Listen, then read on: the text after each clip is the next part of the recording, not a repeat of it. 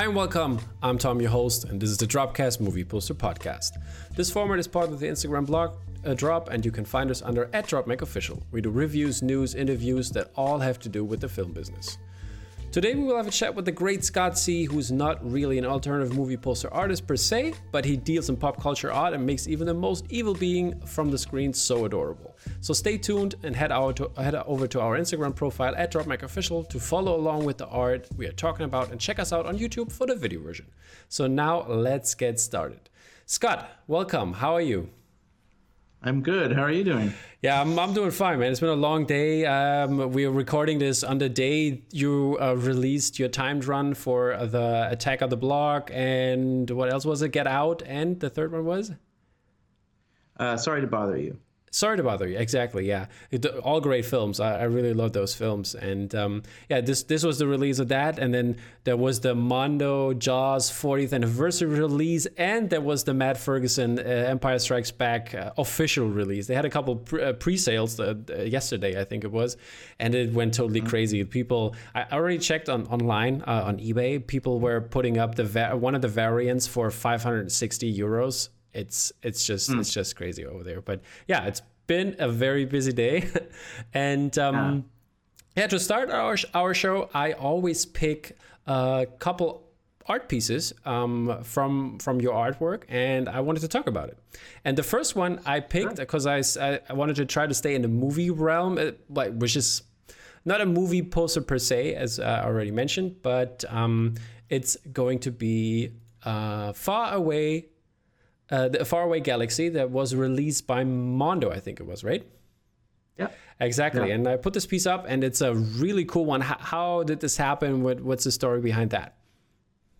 Um, I've been wanting to do a poster with Mondo for many, many mm-hmm. years. I've been buddies with them for so long. Uh, I and and I I was trying to do. I think I started trying to do a Clash of the Titans poster many, many years ago, mm-hmm. and then that uh, just we just I don't know why we didn't finish that one, but. Um, I've been wanting to do a Star Wars one for a long time because I like doing these posters with uh, with all the characters in the movie because especially with these movies that are so important to us that we know, we know all of the background characters because mm-hmm. we know every line and whatever. Um, and Star Wars is one of those for me. So I've always wanted to do it, and I wanted to do it. I thought that would be a good one to do with. Uh, uh, with Mondo, make it like an official kind of yeah. license thing. And um, so I was, I've been kind of working on that, I, the idea of that, and like, I went through and did the screenshots of like frame by frame mm-hmm. for the whole to get all the characters that exist in the movie. Mm-hmm. Um, I did that about four years ago and started talking to them about it. But the process of approving it yeah, and stuff yeah, Through, through Disney was was crazy just because I'm not used to that sort of thing. And then there's just a lot to look through. And so it's like the sort of thing where you you look through and you find kind of certain things that you really like, mm. or, or Disney would find things that they would uh, they would say, oh, like every time they look, they find a new thing because it's just a lot to look at. Uh, the one I would say the one thing I'm sorry, I'm going along about it's, it. It's, do more. Go ahead, guy, go ahead. It's uh, it's all about you. There's one oh no, it's about it's about the rest of the conversation. But the um, there's one gag that was very early on. They um, they didn't want to have in it because I wanted every single character. And one mm-hmm. of the mm-hmm. more memorable moments, of course, was when Aunt Aunt Beru and like yeah. and Uncle Owen were singed. Right, there's a really sad moment where you see their bodies, and so I wanted the singed versions of them hanging out with the normal versions of mm-hmm. them because there's different states. And they said, no, you can't have the burnt versions of them looking standing there looking happy. But I was like, ah. Oh so that was a gag that we had to get rid of. Okay. But anyways, that's that's how it came about. I mean, you you got uh, here. Um, now I forgot the names. Doctor Evazan and Ponda Baba. Like he, he got his arm cut off and is pretty happy about it. So. yeah, everyone's pretty happy about it. That's a kind of common thing with all of my art is everyone's pretty happy about it because this, this is after hours. This mm-hmm. is after like the, they've shot the movie, they've had tough time, so everyone kind of is posing together, like oh, enjoying enjoying their time together. Yeah. Um. So. How um. How many? Do, do you know how many characters you picked? Like, who are in there? I haven't counted. I haven't counted. I think Rob counted. I, I, I haven't counted. I'm not sure. Okay. and I certainly don't know all the names. I don't know all the names of it. There was a time when I know knew a lot of names. I used to work for, at Lucas a long time okay, ago, cool. and I was a huge fan. And I wanted, so I knew a lot of the names, and now I just don't knows when he. I see. great. Yeah, I, I, I- I mean, I studied up. I uh, when since I was a kid, and I was reading a lot of comics and like the canon, uh, like the, the non-canon stuff now, and so I like learned through the time. But uh, I, I, for some reason, I, I uh, the the other day I was watching um, the uh, Schmoedown movie trivia showdown. Have you heard of that? Yeah. Wait. Why do? Oh wait. Is that Tom? Is that Tom Schmo? Is that who's who does it? What What is that? It's exactly? Kristian That Kristian. Kristian Harloff and Mar- uh, Mark Ellis, who who used to be at Collider, and they did it over at Collider, but had their own thing. But then they started like SEN Live, the Schmoedown Entertainment Network, and they do this like movie trivia shows, like uh, basically like a wrestling meets like like a trivia showdown and uh, and then and then they have like um they have like a Star Wars special one where like basically where they like ask questions. What is the name of the droid, uh, or what's the, the droid number of uh, uh, this droid in that movie in this particular scene? And then like they're like crazy guys who like study up and they basically know every everything. It's like. It's like Sa- Sa- Sam Witwer is in there, for example. He he used to be a Star Wars Schmoedown champ. He's he he knows so much about Star Wars. It's ridiculous. He's he's Yeah. really good. Well, I remember when like when the the first like Trivial Pursuit, Star Wars Trivial Pursuit came Yeah. game came out, and I remember getting it with my roommates a long time ago, and I was like, "Get ready, this is, I'm gonna annihilate." But I just don't know any of the newer canon stuff, so I cannot compete with all that stuff. So if it's the old movies, I can annihilate Yeah. fairly well, but it's it, none of the it's pretty stuff. fun. I mean, check check it out. They have they have it as pod, as podcast version, so you can basically guess along. That's uh that's very nice to do, and uh, it's that's like what I because I have like an hour um, commute every day to work, and uh, so I basically hear so much podcast like every time I'm on the road, and this is definitely Mm-hmm. one of them. Um, okay. Uh, oh, what I wanted to ask was uh, how uh, how how is it the other way since you don't have to deal with the licensing for you? It might come up later as well, but yeah, I was interested in that. Say, S- say again. What's the um, question? s- since you uh, said earlier uh, you had to deal with the like the the, the for this uh, Star Wars Faraway Galaxy print, you had to deal with a lot of licensing and like going back and forth between Disney. And you said uh, something like that. That's not the normal way you did stuff before, or have to do. and Stuff. normally I just, yeah, normally I'll just do the painting and, and just put it out Oh, okay. That's that's easy. Why? wh- and hope for the best. Well- but How how is it then with the licensing? How, how do why do you don't have to like worry about it, or is, or do you worry about it, or how, how's that? Well, it's not something. It's uh, it, my stuff is just kind of a parody thing, Okay. and like, and they're limited. They're limited amounts of things. So, I mean, if I wanted to do a really huge run of something, or kind of try to make it an official thing, then we could try to try to do something like that. But um, but normally, like with the great showdowns, it's never been. It's usually the sort of thing where I'll do the showdowns, and then the director or some of the, the filmmakers will reach out to try to um, get one of those paintings or something like that. It would be. It's the sort of thing where it just celebrates it. So Mm, okay, it's, I it's see. a little relationship we seem to have. It seems all right. Oh yeah, and one good question: What's your favorite Star Wars character from the piece, maybe, or in general? Okay. Hmm. Tough question, huh? In general, that's a tough question. Um, I, I guess I should have uh, thought about that before. uh, I always liked. I honestly always liked those aliens um, in the cantina that look like the old school aliens that have a Yeah, real yeah. smooth sounding conversational style. Like those have always been like as far as the sounds about of Star Wars Uh-huh. that I love, their voices are the most soothing. Like they're like like like they have a real soothing voice. So I really love those guys. Anytime they're on screen, I just get happy. So, Very cool. yeah, I like those guys. Okay, yeah. If, if I have to stick with aliens uh, or like the, the the the creatures from Star Wars, I guess I have to say uh, I'm a big Java fan. Yeah, Yeah, the the, the tiny I ones. see already. Yeah. Huh? Okay. okay. So yeah, that's nice. that's. So you do know more than I do. but you you know one the ones I'm talking about, yeah, right? The there's the tiny ones with the with the like the hoodie and like the glowy eyes, and they say always say Jawa? yeah Java. oh, what did you call Uh. Java. Uh, maybe I pronounced it Oh, okay. more right, right. Germanish because I used to like watching it as a kid in German. Maybe that was the difference. Hey, who knows? An, it's an alien. We, who knows Exactly. exactly. how you pronounce it? Yeah. It's an alien. I mean, so. it's But yeah, I love them too. it's AT-AT at at. Nobody nobody knows the correct pronunciation. Uh, or at it's I guess, that's the two-legged one. Exactly, exactly. Okay, um, so the next one I wanted to look at is Life on Planet Alien. What, what's the story behind Okay. Life on Planet Alien? Um, this was originally done for. Um, well, first of all, I like aliens are some of the fir- like from the movie Aliens is some of my favorite things to draw. Like I just love the shape and design of them. I love their their um, their head and this. It just they look so beautiful and they're so terrifying. So I loved drawing them, just having fun times and enjoying themselves. So I've drawn them a number of times, and this specific one was for a book. It was, it was for an aliens themed book that Okay. never came out. Um, um, I just wanted, I just uh, thought about, you know, what it would be like on the planet where they live that they just do exactly what they want and just have an enjoyable time without worrying about humans or anyone kind of messing with them. Yeah. So that's, what, that's kind of what that is. So, What is what is basically when let's say this is a planet, but you made the planet shaped as uh, like the egg, uh, where the face ha- uh, the face hugger hatches from. What, what what is in there? Since it's a planet, is it lava kind of type of thing, or like or the acid they're made of? it probably is. That's you're probably exactly right. It's probably the acid, and it leaks out of the bottom, which is different than the Earth's core. That's true.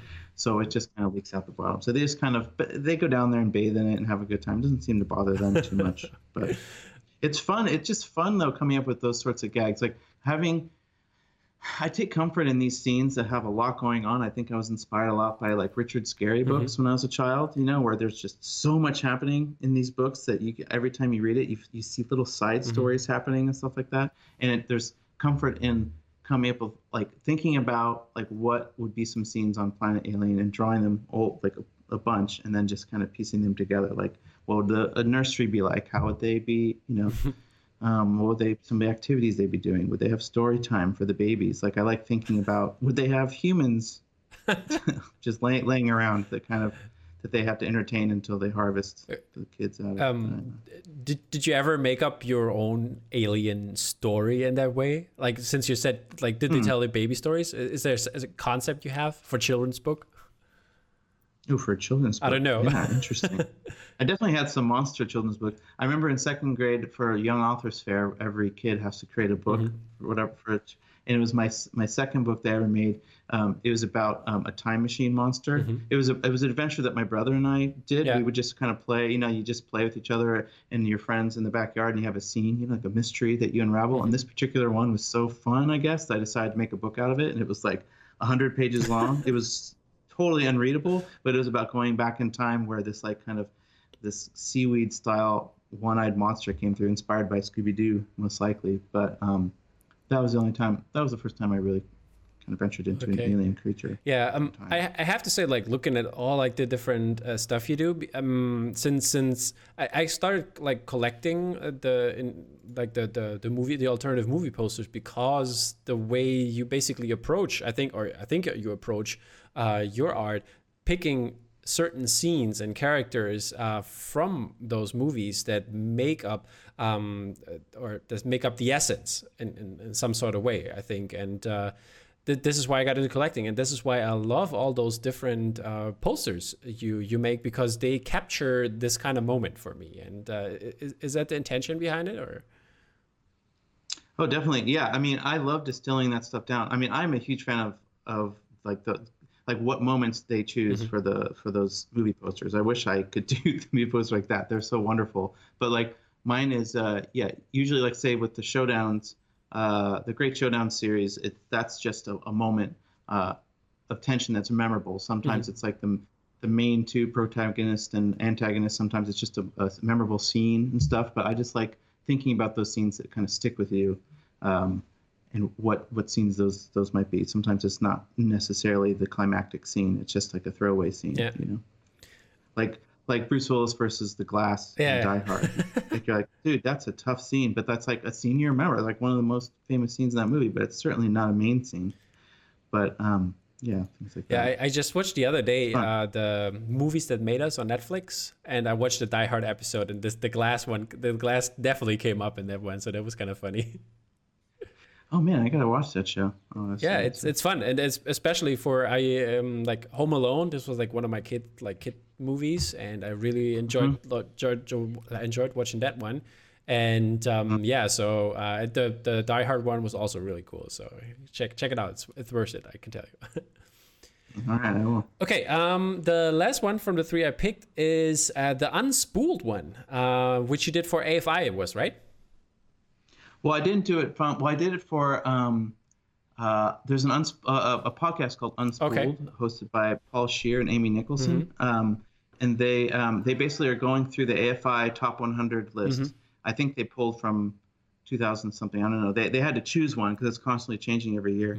And they're going through and watching every single movie and then doing an episode on on on the making of them and kind of what they think of it and if they think it's the right spot or if it deserves to be on the list. And it's an amazing show. Like I love it so much. Um, so they asked me to do. Oh yeah, they even have a, a hundred-sided die that they created Okay. to roll to ra- randomly choose what next, what movie to watch next. There's, it's very, it's an amazing show. Like if you love movies, it's like, it's such an amazing show. It's so good. Um, but they asked me to do the poster for um, last Christmas um, uh, that you can kind of that they sold uh, along with the hundred-sided die, so to represent each movie. And what they wanted to do was a little smiling object because I, I do a lot of smile faces and a lot of inanimate objects that are smiling Yeah. and happy and stuff. So they wanted one object um, to represent each film. Um, uh, and on this big kind of um, this big poster with so you could kind of read along and check off the ones that you've watched and stuff like that. And so it was tough to like distill it down to because I hadn't seen I still haven't seen all those movies on that list. There's a lot of older movies that I still haven't seen yeah. d- that um, I'm excited to watch. But so they, they had some ideas of what which ones Yeah, to ex- exactly. That would have been my next question. Have you seen like every movie on the list? How, do you know how many you you or did you check it off? Do you have do you have it somewhere checked off? No, that's a good question. No, I don't. I think I've seen. I would say I've seen about seventy percent, seventy-five percent, maybe. okay. Um, but I've been working my way through it. Like, just watched Sophie's Choice the other night, and I was like, oh boy, it's a really intense movie. But um, oh man, like, there's it's so good. It's very good. But um, uh, yeah, I've been watching my. I've been making my way through through that list. Okay. Uh, what, what's your favorite on it? You would say? Do you have a favorite on it? On the list? Yeah. Oh man. Well, I have a lot of favorite movies. I mean, Star Wars and it's really generically. Okay. Star Wars and Raiders of the Lost Ark is one of my favorite movies. Sure. Back to the Future isn't on the list, but it should be. Um, but uh, I love Exorcist. I love. Uh, I love. There's. I don't know. There's there's movies that deserve to be on it. I think for sure. But it's it's interesting to try to. I, I I mean it's cool to kind of see it every year and see how they kind of are trying to. It has to be a hundred the greatest movies of all time. So it has to be movies that were culturally relevant at the time they came out that kind of changed things Mm. that some of these older movies we don't remember.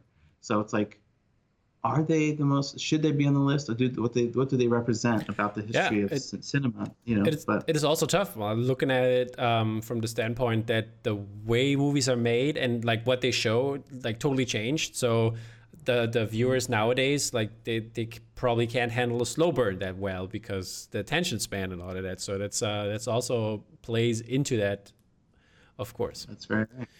I like to when I see older movies. I like to try to really. I, I like to read about them while I'm watching it.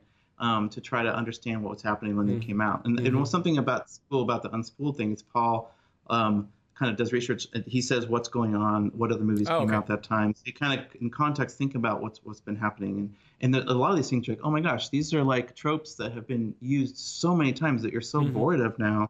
But they these were some of the movies that established these tropes. Yeah. So Yeah, I'm, it's fun to think about. I'm actually listening right now to a Star Wars podcast, which uh, or it's not really a Star Wars podcast. It's uh, their their main thing is called criti- critically acclaimed, and they have a podcast format that's called Episode Zero, and they basically go through every movie that got, that uh, um, inspired Star Wars to be what it is. And like the latest episode was Casablanca, for example, and they had some, they had of course some Kurosawa on it, uh, Durs, Dersu Uzala, for example, which is like a Russian movie Kurosawa made in uh, in Siberia. It's like totally crazy with it like a translator. There was like a just one. They had just one translator, and like he was like talking, and this this Dersu Uzala guy, he's like basically Yoda, and it's like really really cool stuff. And um, the Wizard of Oz is in there, and like so many uh, movies you never thought that they would make an appearance, but it's it's really interesting. I can uh, I can uh, also recommend that one.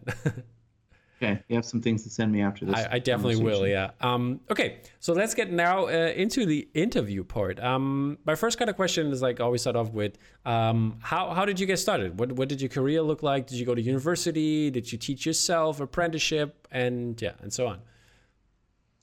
Um, well, I went to art school. I went to the Academy of Art College in uh, San Francisco. Mm-hmm. Um, I wanted to be uh, an illustrator, like a just a book illustrator. Like mostly wanted to do comics. Like I wanted to do X Men, and uh, I was a real comic fan that, in those days.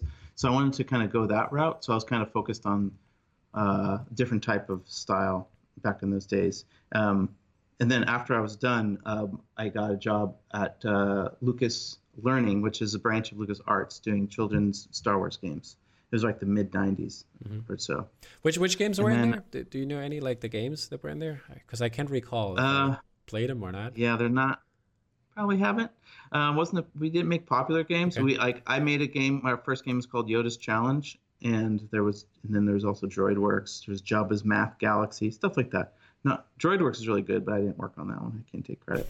But um, it was around the time of Phantom Menace coming out, so it was a very exciting time to be at Lucas and working on that stuff. And I was such a huge fan. But it wasn't something I wasn't a big game. I wasn't like a gamer. I don't even think the term gamer was around back then. So um, it was just kind of a way to kind of do art. Because by the end of college, I wanted to do children's picture books, but mm-hmm. it took me about 10, 15 years to actually get around to doing that. So my style kind of developed from doing working at Lucas Learning and kind of doing more cartoony kind of styles of things and kind of working with different artists and meeting other people. And then from there go and um, doing a lot of comics uh, and going to comic conventions at that time that were more kind of indie style and funny things. I kind of started getting into like humor humor based things. So and then working at this company called double fine that we left and started this company double fine to do some games like psychonauts and brutal legend mm-hmm. there. Um, so that was kind of my path uh, and then eventually doing I started doing picture books about 10 years ago or so. So mm-hmm.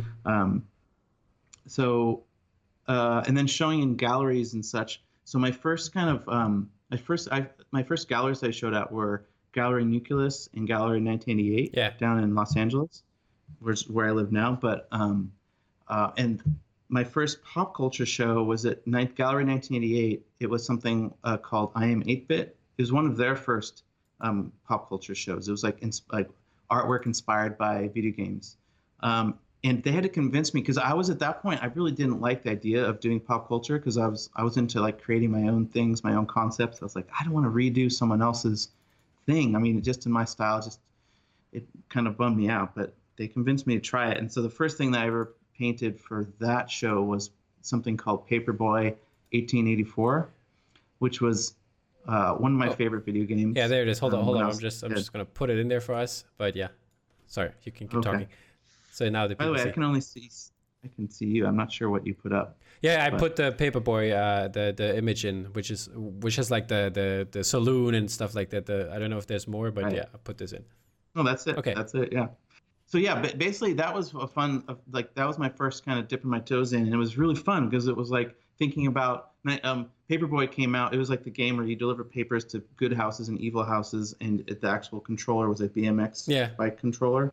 Um, it was my absolute favorite game, um, and I wanted. To, it came out in 1984, so I wanted to kind of think, oh, okay, well, if it came out in 1884, I would do all the gags 1800 style. Mm-hmm. So that's kind of where that concept came in, and it even and made me so uh, happy. I had a real fun time doing it. And the next time the next show I did these things called the Pac-Mans, which is like a yeah. bunch of little moments, Pac-Man moments of just them all. Um, I, I, I, was going to do a big piece, uh-huh. um, Richard Scarry style, but then I decided it'd be cool to make them kind of candy-sized pieces so people can uh, afford them and kind of bring kind of eat them up and, and get small pieces like to bring yeah, home rather than spending money on big pieces. That's you know? that's exactly one of the things that I uh, uh, that's what I'm always looking for, like smaller pieces because you have limited wall space as, as you can see in the back, and like most yeah, posters right. are that big. I mean, I, I oh, posters huge. It's tw- 24 yeah. by 36 are most of them. Uh, if you're lucky, you have like smaller ones, like the Mysterio one, which is just 18 by 24, uh-huh. but that's also very big in the end. And like having smaller ones, like the Ollie Moss spec here, uh, yep. that's that's probably the or that's probably even smaller than uh, the Pac-Man one, right? The Pac-Man one, yeah, it was very small. But the one after that that I did, so they had a show called uh, Crazy for Cult, which is another early pop Yeah. culture show that they did, which is based on cult movies. Uh-huh. Um, and that was the first time for that first show. That was the first time I did the Great Showdowns. So I did ten Great Showdowns for that, and that was also something that I wanted to maybe do as a- bigger piece. But I was like, okay, I want to do smaller, bite-sized ones for that. Um, and that was and those are about three by three inches or something like that. And so that was the first time I did that did that concept, and then I did them for every Crazy for Cult show, and then I started doing the doing the online series and kind of Mhm. put out some books, and that became my big thing that I love doing so much. So, but also this the second um, the second Crazy for Cult, I did the poster. That I guess I would say maybe that was my first poster that I had ever done. That was uh, the poster for the show was Crazy for Cult. It was the cult tree. So it was just a big tree with all a bunch of my favorite cult Yeah. movies like in the tree, kind of hanging out together. Um, and that was kind of the first time that I just put a bunch of characters together, just hanging around, being happy, enjoying themselves. So I guess that would be maybe the start. of Okay. those those sorts of things, the pop culture things. That's very me. cool. I, I put up the the Pac-Man uh, range as a Pac-Man. Uh, is is it at your house or, or, or Well, I did. That was in the gallery because Okay. I wanted them to be kind of because there's power numbers for those. Like like like seeing a bunch of in, in one spot, Yeah. you might as well kind of like and it's pixelated, so you might as well kind of arrange it in a cool spot so, or a cool way. So I think we arranged those in the Pac-Man. I think that was what it was on the on the wall. I remember sending them. I arranged them a bunch of ways on my floor and Mm-hmm. took pictures to send to the gallery to make suggestions on like what characters you could maybe arrange them Yeah. in. I think I think they arranged it in the Pac-Man one, but, okay? but anyways, yeah. And um, was there a moment like uh, basically when all this started? Was there a moment when you said, "Oh yeah, this this is what I want to do the next uh, ten years" or something like that? Was was there this kind of moment, or did you just go with the flow and like basically said, "Oh yeah, people like that, so I'm keep on doing that," or uh, how was that?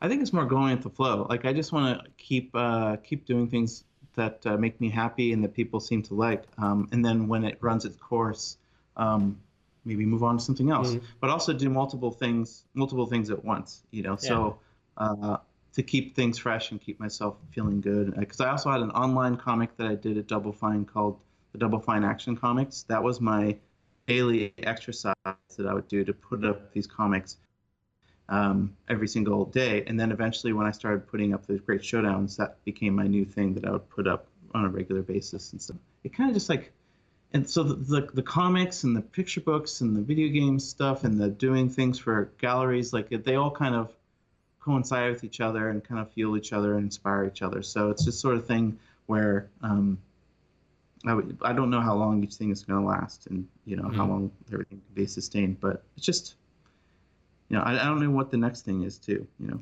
because I like to do some shows or some video, you know, some, I like to do maybe a little painting hour or something like that.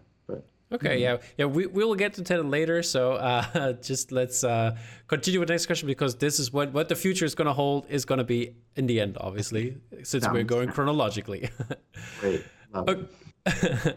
okay, um, the, the the the site I'm doing that there- we do a lot of movie reviews. We just did the the Five Bloods review uh, for the new Spike Lee movie, and Oh, cool. I was wondering what uh, is uh, what is the, the latest movie or the last movie you saw?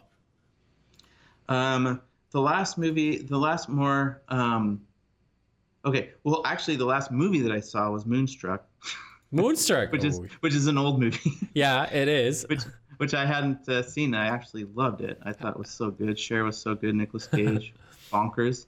Um, so yeah, I, I loved watching Moonstruck. But I guess the last movie that I saw and then did a painting of um, was um, Uncut Gems, which was Okay. uh, which I actually watched right before my exhibition and just did a painting of that under the wire just to do a showdown of him versus the gems. That movie stressed me out. It was very stressful. It was, it was right. You were like, "Oh my god, why, why?" He's like, "Yeah, it's, I know. it's very stressful." It was like nonstop stress. There was never Yeah. a moment to Yeah. relax in that movie. So, Exactly. Which is an interesting feeling. Not It is. only my favorite feeling, but I liked it. yeah, it's like if you if you're a stressed person, it's it's definitely have have you has you on edge uh, the whole movie. So it's like crazy. And um, yeah, you put you put some other stuff. Uh, you sent me over. You, uh, she's got to have it. Is is that? Oh yeah, that's another one I just saw too. Uh, Moonstruck and She's Got to Have It were the two that I just saw recently because I've been trying to make my way through some of the classics, Mm-hmm. and I'd never seen She's Got to Have It before, and that was I think Spike Lee's first um, first film that he Was it? made. First like kind of yeah, I think that was his first Like major the- film. He made like yeah. s- smaller movies and It was stuff eight, before that. 86 or so, right? Something like that. Is that possible? Definitely I think it 80s. 80 yeah it was early 80s might be 83 or 84 um, because i think um, do the right thing was 86 or 87 but that was like it was it was way more arty than i expected it was a Mhm. really pretty movie it was i liked it a lot i really liked it a lot and i thought his character um, what's it um, what's his name uh, mars oh yeah mars, Mars Black Moon. Blackmon. Black Moon. Black yeah. Mm. Moon. Black Moon. it was so good. His character Yeah. was so good, and I and I know that like that's like because I had also just watched that uh, documentary Last Dance, the Michael Jordan uh, Yeah. documentary. Oh, and it was great amazing. And Yeah. that was like where he because Nike hired him to do The to commercial. do those commercials, and as Mars Blackmon, like Mm-hmm. you, you got to use that character. It's so good. Um, and that was he was definitely the best part of that. It's, it's got to be the shoes, Mike. It's got to be the shoes. I know, so good. Yeah, So and good. um, uh, did, did you watch the, TV, the the Netflix show as well? I mean, there's the Netflix show, who's Yeah. basically similar, and he did a lot of directorial work on that as well. Uh, definitely um, um, producing, and um, yeah, it was turned out really good. Yeah. Yeah, I, I, I watched the first episode and I really liked Mm-hmm. it a lot. I just forgot to get back to it. And I also was thinking like I want to watch the movie before I watch the show. And it was good. I really liked those actors a lot. Mm-hmm. Yeah, it's was it stuck uh, it stuck really close to what uh, the the movie's like, so that was that was really cool to see. And um, Mm-hmm. yeah, I, I really enjoyed that one. And uh, you also watched Thirteenth, right? I did watch 13th. Yeah. And I've been preaching the good word about Yeah. it. I want everyone to watch it. I Me think too, I yeah. think every single person in the world should watch that. Well, especially this nation, but Yeah. yeah, it blew me away. It blew me away that movie. It is, yeah. It's like that's a one. I actually taught like the the Netflix series. She's got to have it. I taught that in my my English class, my um, uh, advanced English class, because I'm a teacher. Actually, I don't know if I told you about it, but I'm an English. I'm an English teacher um, uh, for high school students, Uh-huh. and I have like an advanced English class uh, here in Germany, and um, I actually taught. She's got to have it for the kids, so they could like basically learn uh, uh, in with this kind of role model on because they have we have one semester that's about ethnic diversity. And uh, so I and I can pick basically what what I like what I want to teach. And I always like uh, try to get into the like Black Lives Matter movement and all of that. So um, that's always interesting. And I picked She's Got to Have It to to do that. And the kids really enjoyed it. And this was good times. And also 13th we went to that. Um, Yeah. So yeah, there's there's good stuff, good stuff going on to teach. Good, man. That's awesome. Yeah, there's a lot of good movies. I like that on Netflix and Amazon, all those places, they have the section um, where you can like watch like a whole section for Black Lives Matter. Yeah. Not necessarily that theme, but just like movies to expose yourself to like. you Yeah, know, exactly. It's it's a good thing. I um Right. we do we do on the podcast. Um, my my colleague, she's also a teacher, and um we do together we do a news podcast, and we always have like a, a what to watch segment, and we just basically last week, and we just uh, told like the uh, everybody since they started with the Black Lives Matter collection now, and put like all the movies in there to to like what to watch and like educate yourself, and that's like really helpful uh, that they're doing that and um, put more awareness on on on this matter. Yeah. Glad to do that. Yeah. Um, okay. So next question would be, what is your, what are you looking forward to? With like, what movie do you really want to see? Well, I am very excited about the Five Bloods. Okay. That one. Uh, or Four Bloods. What is it? Five. Four Bloods? Five bloods. Five bloods. Five Bloods. Okay, Five Bloods. Um, I'm really excited about that movie, and I know it's available to watch now, so I just need to Get to it. and do it. It's it's a Yeah, long watch. It's a tough watch. I don't know how you on violence because it's very very violent. Ooh, okay, interesting. I'll prepare myself. It's it's like I'm okay. I'm okay on violence. I'm not a huge fan of it, but it seems like it makes sense. With that Mm-hmm. There was there was like for example there was uh, some some material I'm not going to spoil anything but uh, there was some material it. that was like very tough. I, I I'm actually cool with with that stuff but I said oh oh I don't know if that should be in there. Ooh. Okay, I mean, yeah. I mean, if it's used for a reason, then it makes sense. But if if, if it's, It's- just gratuitous, I'm not a huge fan of it. Let's let's put it this way. You watched Black Black Klansman, right? I have not seen it yet. Oh, That's okay. another one I need to. Oh, okay. No, I need to. you do, you do. That's that's a very good movie.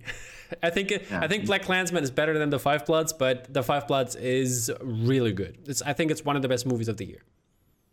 Wow. Okay. All right. I'm excited. But yeah, no more spoilers. No, Don't. I won't. I won't. I like that. I like that your spoiler was there's violence in it. that. That's enough. There's this one part that's very violent. Yeah, yeah, yeah. It's it's like it's You're waiting for that one part. because like for example my, my colleague she is like really anti-violence and like she doesn't like movies that have violence in it but she watched it either way because it's like this important piece of uh, uh, cinematic uh, movie making in, in this way and uh, yeah she's like always like the measurement and if if there's too much violence she can't really watch it and now I even said there's too much violence. So I basically prepare you because you need to be prepared. It's like really tough. That's all I'm saying. we'll see. I'm not gonna. I'm gonna keep. I'm, gonna, I'm not. I don't think I'm gonna surprise my wife with that. Yeah, you shouldn't. You shouldn't. I'm not gonna let her know that it's gonna be violent. But yeah. Okay. Cool. Okay, and another one you really enjoy, but which got pushed back is Wonder Woman, right? Oh yeah, Wonder Woman. Yeah, yeah, yeah. I'm very excited about Wonder Woman.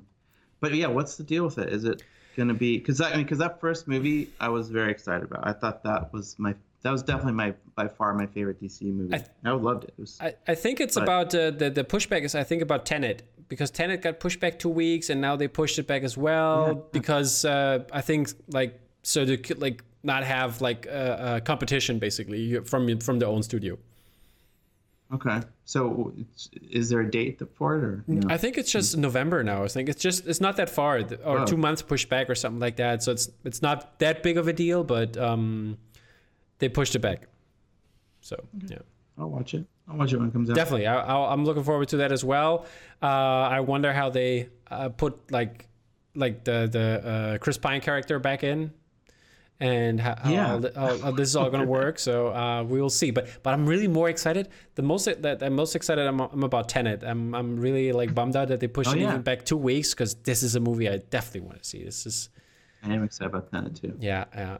I, I, it's like crazy that Nolan basically said, "Yeah, it has to be in July. I don't want to push back," and like it's, it was crazy, but it's still in July, two weeks later. But uh, um, yeah, it's it's gonna be fun. okay, um, what's your favorite movie? Is there is there one? My absolute favorite movie. Yeah, I, I really have a hard time with absolute, absolutes. I know that. it's hard. But like I, for example, uh, uh, yeah, I, I- can say that I always say uh, Star Wars: Empire Strikes Back because I'm a big Star Wars fan, and so I pick just pick that because I know that's one of my go-to movies. So Hmm. I mean, for me, definitely Star Wars, Raiders of the Lost Ark, Mm-hmm. uh, and Back to the Future. Those are all generically wonderful. Fistful of Dollars is one of my favorite Mm-hmm. movies. Um, Exorcist, Shining, yeah, because it's all all encompassing. There's a lot of different ones. To be honest, Mad Max, the, um, Fury Road is one of my favorite movies. okay, yeah. Did you did you watch the Um, black and chrome version? I did not watch that one. That's that's very interesting in, in the way of the the, the lighting and it how uh, it it gives a different feel than the original one, but it's, it's really cool to see. So if if you have some time, watch it. It's it's worth it. It's like the Logan, I just like a love the colors. What's that? I love the colors of, of the normal. I love the colors of Fury Road, how it was. Like, I know, but with the like, I think the lighting Nice. makes a difference. I think that's very cool to see. okay, all right, I'll try it. I'll try it. Sure, sure, sure. But yeah, I think those are probably some of my. Um, those, I, mean, I have, I have a bunch of favorites. I would say. Yeah, it's it's hard hard. Yeah, basically, it's like picking your favorite kid. You can't do that because there's so many good ones, and or favorite song or something like that. It's like. Okay, and um, how, how did you like the regular posters? Like, for example, let's let's talk about the Star Wars one, the one you you put into the folder, the one you picked. Oh yeah. So growing up, the interesting thing, like, um, like that was my first time. Like I remember the, the feeling like I love that poster, and I like that that that kind of like, um, uh, they use that for I think the National Lampoon's Vacation. They used that kind of style for everything after that. It seemed like there were so many posters that had somebody holding something and someone hang onto their leg or whatever. That was like they just loved using that. But I remember early on looking at that poster and realizing like, man, those characters don't look anything like the actual actors. Like as a kid, I remember that kind of make me feel weird. I still loved it, but it's also like, man, that Luke Skywalker is so buff. exactly and his right. face is not Mark Hamill. Like that's like, and it's so it was so funny to me. You know, something that like whenever I saw that on any um, book cover or movie poster, I was always like, oh my god, that like really kind of makes me feel weird. Like, you know, Yeah, yeah. even but even so, like it was still one of my favorites. And whereas like say Drew Struzan posters, that was my other Mm. like absolute favorite like movie poster artist growing Yeah. up. You know, because he had because his likeness was so good, but he also had an energy to the way he. Um, it wasn't just he just painted it; he had an energy to the way that he rendered it that was Yeah. very exciting. Like the Back to the So, Future oh- one, for example. They, I, th- I think they had just had a release at Bottleneck for the third yeah, one. they did. They did, yeah, yeah. Back to the Future was amazing, and Raiders of the Lost Ark. I just those. Mm. I don't know. I loved all those things. His his, and I know his, his signature even so well. Yeah. like he's one of the signatures I know so well. I, he's he was huge inspiration to me for sure. But um, but yeah, I would say those those two movie posters. Yeah, he's. I think that uh, I I started following him on uh, Twitter, and he's like posting a lot of cool stuff, uh, which goes into the direction like um, uh, uh, how how he created those posters, and that's like very cool to see when when when you when you look at it, and uh, I really enjoyed that one on this part. Oh yeah, there, there's another one. Okay, so an important poster. I Yeah. didn't send this to you, so it's a surprise. But um, or maybe I did send you. But the thing, as a kid, Yeah, like, it's I- in it there. me a long It's in there. I pulled is? it up. Okay, okay. So the thing, like as a kid, it took me a very long time. It, it was like I think I watched it for the first time like 15 years ago or something. Like I Mhm. didn't watch it when I was a kid. I was scared. I was scared of scary movies. Like I didn't watch uh, like Nightmare on Elm Street. I didn't watch Friday the 13th. I was I refused to watch slasher movies and violent movies and scary movies. I was very scared of a kid, you know. And um, that one, like I didn't know what it was about. I had these ideas of what it's about, but that Mhm. poster terrified me. That like that poster terrified me. Mhm. And then when I actually watched it, I was like, that poster really is like that really does not necessarily happen at all. Like that's not necessarily a moment. Like there's not a, like it's it was just it gave me such an amazing feeling like that poster my entire life Mhm. and it scared me so much. But the actually watching it was a completely different experience, but still terrifying, but for a different in a different way, Mm. you know. But um that made a huge impression on me that poster. Yeah. It stuck with me. Did, did, did you ever con- did you ever, consider doing um like um let's call it regular uh movie poster and like by yourself from for the thing or whatever kind of movie you really enjoyed or the poster that you really enjoyed like an homage basically You mean to do like an actual movie Yeah. poster, movie Mhm. poster? Um, yeah, I think that's why. I, well, I started to do that Clash of the Titans one, Mhm. but I don't know why that fell by the wayside. I think because they had a, a number of other. I think it was going to be Medusa's head with a bunch of stuff happening in it, and they already had a Medusa's head. They had other Clash of the Titans movie posters coming at that time, so I think we had to shelve it. Um, but I would love to do. I still would like to do kind of uh, posters in that uh, kind of thinking about it as like a movie poster because instead of just kind of doing a parody comedy kind of poster of it, you know. So Mm. um, I would definitely like to do it. I know that the thing, I actually have a toy, a thing toy coming out soon, yeah which I don't know if it'll come out after this is is is released. is it actually a toy or is it uh uh like a sculpture artist? It's like a sculpture. You can't really pose it. There's Okay. only 50 of them made at a time. ah okay yeah Um, I, I, I, Yeah, speaking of sculptures, I mean, I really enjoyed your uh, AT-AT one. I uh, I really wanted to get that one, but didn't had around those two thousand five hundred dollars laying. So, yeah, those are pretty. Those are pretty big. but yeah, I know those are pretty cool. definitely the biggest. The ones for the exhibition were the biggest toys that I ever kind of that we ever made for sure. Mhm. And so it's a lot of work, and we're gonna hand paint them. yeah, definitely. It looks really great. I really enjoy it. I can't can't take credit for the sculpting. This guy Dave Bondi did the sculpting. Okay. Like I did the turnarounds and worked with them. He did the sculpting in in 3D, Mhm. um, and I worked with him on that. And then um, and then uh, it was printed up. Mm. Um, Okay, I see. so, anyways, but yeah, but those are. So yeah, I do a lot of those little toys, and they're all the same kind of. They're usually an edition of fifty or so, Mhm. and it's just like the showdowns kind of. In Yeah, yeah. I, I- exactly. I saw that. I saw that, and people were asking about it. I think uh, when the toys come because they're really excited for the toys. Yeah, the In- thing was pushed back. It was going to be a few weeks ago, but or a couple weeks ago, but I think we're going to probably probably do it next week, but we'll see. Okay. It'll be soon. Okay, cool. That's very cool. What are the last recent posters you really got into? You really enjoyed? Um, well, I really liked um, the Labyrinth poster. The Labyrinth like, one. hmm. I- I had that. I Um, had that in the release podcast. I featured that in the episode. So yeah, that's like, that's a really. I think it's one. beautiful. I think it's beautiful. I love the composition of it. I love the characters. Mhm. It's like, who, who who is it? I, is Julian, um, Uh, it was a long name. Julian Tedesco. Yeah, something like that. Yeah, yeah, you're right. so good. I I I, I loved. Um, I just loved how the character, the expressions. There's so much life in the way that those characters were drawn. I was very very impressed with that poster. Mm. Um, but also, I have to say, I, I'm not like, and, and I love old Greg Ruth stuff. So I and I follow him on Twitter. So anytime he puts something out, or Matt Taylor or Oliver Barrett, like Mm. um, I get excited about any new things they put out. But honestly, I, I don't have my finger on the pulse necessarily Mhm. of new posters. Um, but uh, but those are some of the guys I get really excited. Yeah, about. I we, we had Greg Ruth. We had him on for our third episode actually. So that was uh, a little while back now, and he was just a great guy. It was just a wonderful talk uh, with him, and um, yeah, I'm I'm talking actually to uh, Oliver Barrett as well. Uh, as he's he used he used to live in Cleveland, so a little right. local patriotism. and yeah, we, we're talking, but um, he didn't had a chance uh, to do it yet because he there was like stuff in his personal life going on. So um, busy with that. But his like Godzilla Godzilla work I put just put up is really nice. And yeah, and you put in the Full Metal Jacket one, which is super cool. I also enjoyed the Rambo one that, that just came out, which was awesome to see. And yeah, he's he's just a great artist. I uh, can't wait to talk to him. I think it's going to be um, maybe next month that we will have find some time to have him on the show. So that's that's good to see him.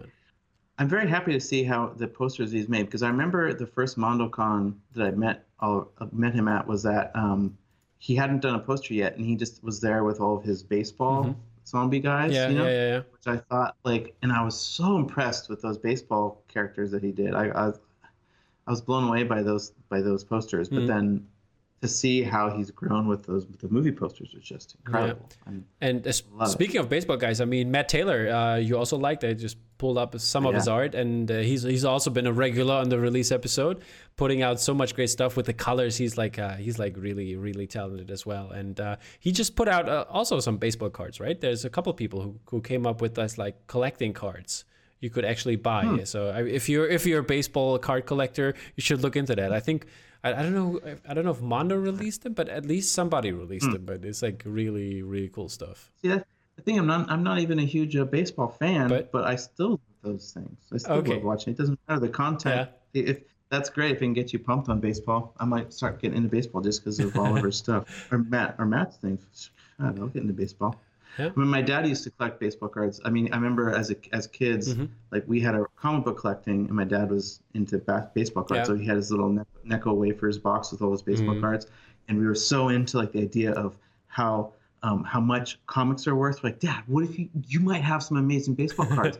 We're gonna check it out for you. So we got a baseball card guide, and we looked through his stuff, and he had some. He had like a Mickey Mantle, Hmm. and he had some uh, Don Drysdale. He had some cards that were like worth a lot of money. So Yeah. it was very exciting for us to kind of see what he was doing. But that was the extent of our baseball card. Yeah, that's gonna be like my dad. Like at, at one point when I have kids, it's gonna be like they're gonna go through the poster collection. Oh, there's some Scott C. That's worth a lot. So that that's that's that's me in this particular way. Great, great. That'll be great if that stays stays the case. yeah. Um, uh, do you have like an opinion on like uh, on galleries? Like uh, you said, you follow Mondo, but uh, and like the, the galleries that brought you up is, is is that a do you like the way the galleries uh, operate? Because there are a lot of different artists who don't publish their work on a gallery or they just do digital art at some point and or key art for some extent. But um, what do you think of the, the, the, the what the galleries do?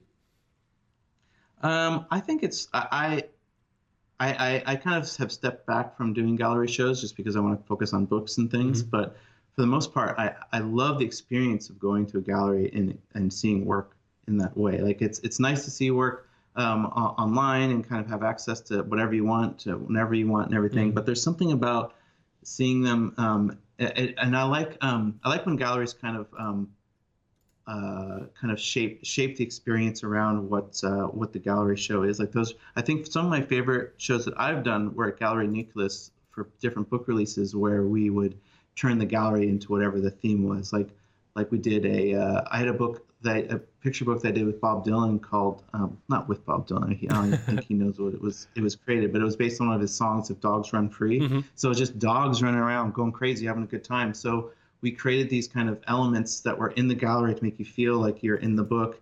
And then in the middle of the um, of the gallery was a zone just for dogs, so you could bring your dogs to come and hang out. And there's a there's a bar for the humans, and there was a bar for the dogs. Dogs could get snacks, mm. get drinks. So it was like this kind of experience where you can like kind of be a part of what of all the art together, and then seeing everything on the wall together is a wonderful feeling, like being in that. So I like when galleries have that kind of really immersive feel experience, you know. And there's another book that I did called Hug Machine mm. about this kid that calls himself the Hug Machine. He's always into hugging everything. So we had an obstacle course that you could do when you're there. It runs through the gallery where you can hug different things and time yourself, and the, the experience of, and it ends in this big, these Beetlejuice style arms mm. that kind of can go around you and stuff. So I just really, I really enjoy when, when galleries do that sort of thing. But that said, I haven't had the chance to go to many gallery shows the last few years. So, and now that we're in COVID, that's a real bummer mm. um, aspect of it is that you're not allowed to kind of go um, to galleries. But I mean, unless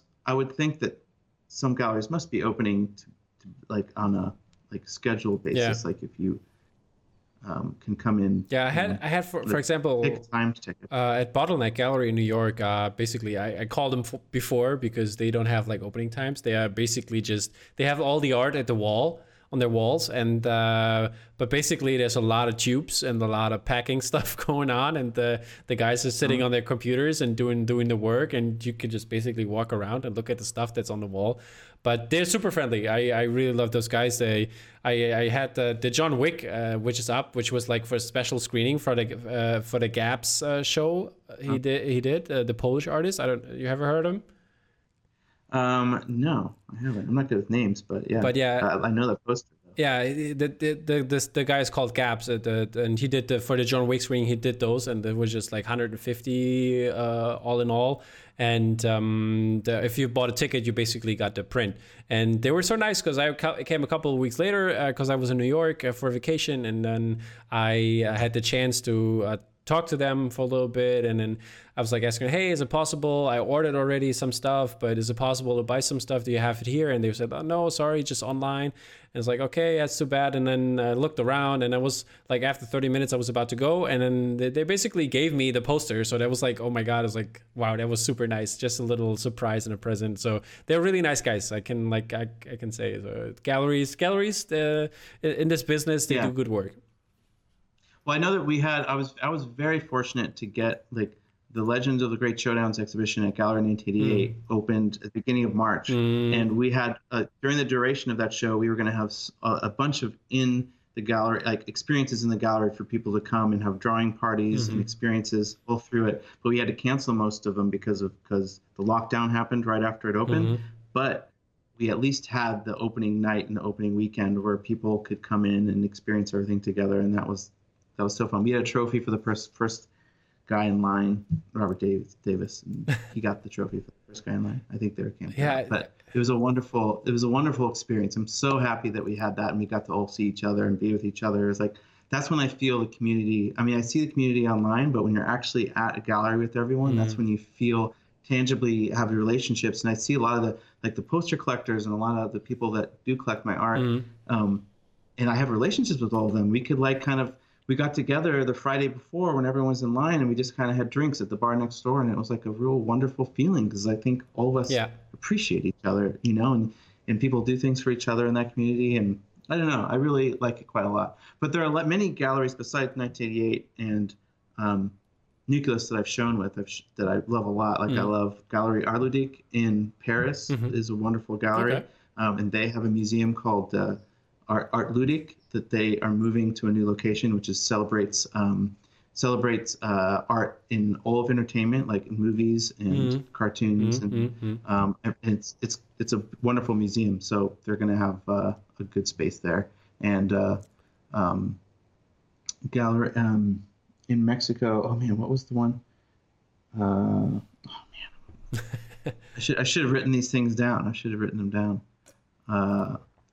I'll have to think about that one. But it's okay. um, my my my mind is not good at remembering things unless I write them down. But but yeah. Anyways, there's there's many galleries that I love to show with and work with. Yeah, sadly in Germany there are not that many galleries that focus on this kind of stuff, but um, uh, couple of other guys and me, we tried to um, try to do something about it and make something happen in Germany. So that's that's like our like long term plan, and uh, I think it could mm. happen. So let's let's see how it goes. Actually, actually, uh, because of the podcast today, I got um, somebody wrote me a message. Hey, I'm also in Berlin, but I'm not from Berlin. So uh, is there any art places? And I really enjoyed your podcast, blah blah blah. And we got into talking. So that's like really cool to see that there are more people, basically not just the online community that, or, or because of the online community, you see people around the area, or at least from Germany, that have the same kind of hobby and uh, do stuff like that. So that's good, good to see.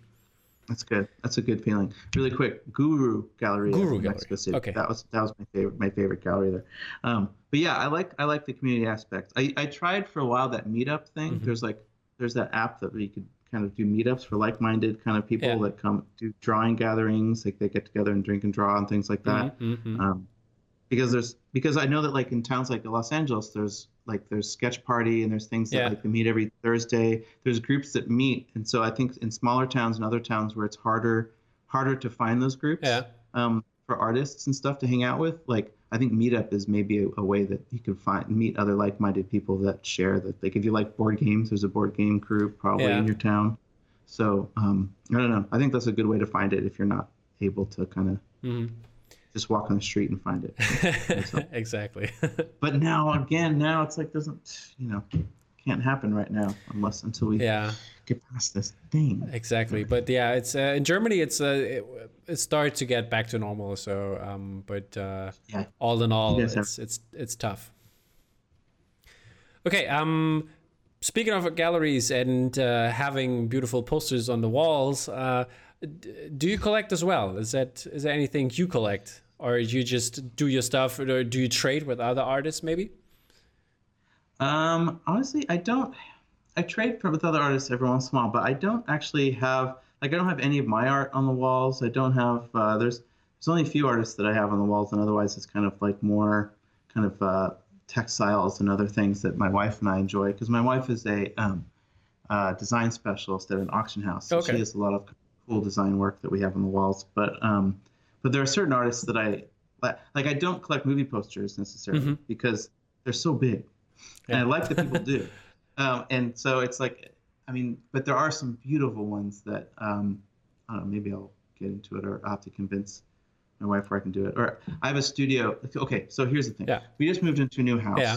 Um, like in March. So or in April, we moved into this house. So we still are kind of setting it up. Mm-hmm. And I have a, I have a studio that I work out with with a bunch of artists mm-hmm. um, that I we're not going into right now. So this is my little spot that I, I hang out in. But there are some some of the artists um, are you going to put up any of these images when I when I mention some? Of these? sure, of, of, course I will. I'm I'm just waiting on your sign. Got it. my favorite, I will say, uh, my absolute favorite thing piece that I have actually is by. Um, let's see, I can remember her name, Christina. Wait, I think I wrote that down. um, wait, where is it in my notes? Um, Take name? your time. It's it's it's all good. We have all the time in the world. Uh, oh yeah, Christina McCarty. That's okay. her name. Which I wrote it down so I can remember. That's the little puppy face. She she I, she had drew these little puppies. She actually did a wonderful Black Lives Matter poster too with is it, three different it, kind of it's cats, it's the one tigers. that's on linen or something like that, right? Yeah, it's mm-hmm. the one on yeah, it's the one on canvas. Uh, I love that guy. He gives me such good vibes, or she gives me such good vibes. Uh-huh. Um, the little puppy face. So I'm very excited to find a good sp- place for that to hang out. It's not, it's not um, not yet up, right? Not up yet. We have to find the perfect spot for that. So so that is one of my actual favorite things I have at my house. And then I also love I have uh, Chris Turnham. I have a bunch of stuff. For, he's a friend of mine mm-hmm. um, that does like screen prints. He does beautiful screen prints of plants and mm-hmm. and scenes and buildings. Um, that yeah. is just one of my the, favorites. The plant one, so I have, the plant one you sent, it's uh, it's really really beautiful. It looks very cool. I like the like all the, of his yeah, it's amazing. I was with him actually. We went when we we went to the the the um, botanical gardens, and he, he borrowed my camera to take pictures of all these plants. And I loved watching because I'm like, I knew it was going to turn this into nice. So seeing, seeing that gets I'm so gonna excited. get It's like- one. yeah, can't wait. I'm gonna get that. I got a little another one that I'm gonna get that to put next to those two. That's the reason why that one is not on the wall yet, is because there's gonna be a little, uh, little pair of them and stuff. And then the other one I've had for a long time. It's not a new piece, but I did a show with this with my friend Jon Klassen that did. Uh, he did. He's a very he does some wonderful picture books. I, I want my hat back and things that are very popular. And he did design work for Laika movies like Coraline and stuff yeah. but we did a show together a long time ago. Um, uh, it was about called the Great Great Grand Show. It was about old timey characters and scenes and stuff. And so he did this kind of paper cutout of this miner um, that we have in that same room. Basically, our guest it- room is like the ultimate room. The miner is the one uh, which has like the moon in the background with the with the brown uh, frame, right? Yeah. Okay, cool, cool. Yeah, just yeah, put up yeah, the right he's one. just kind of standing there like Yeah. this. Yeah, he's a. oh, Yeah, that's very cool. That think so That's cool stuff. because he's so good because Jon is so good at textures and flat shapes. Um, I, I I don't know how he does that.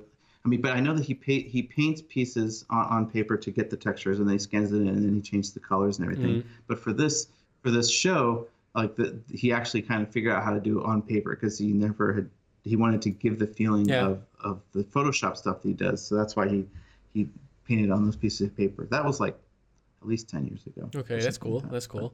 And um, Anyways, those are my favorite pieces. Yeah, and you had, you had a couple more up. I, I just pulled up the like this.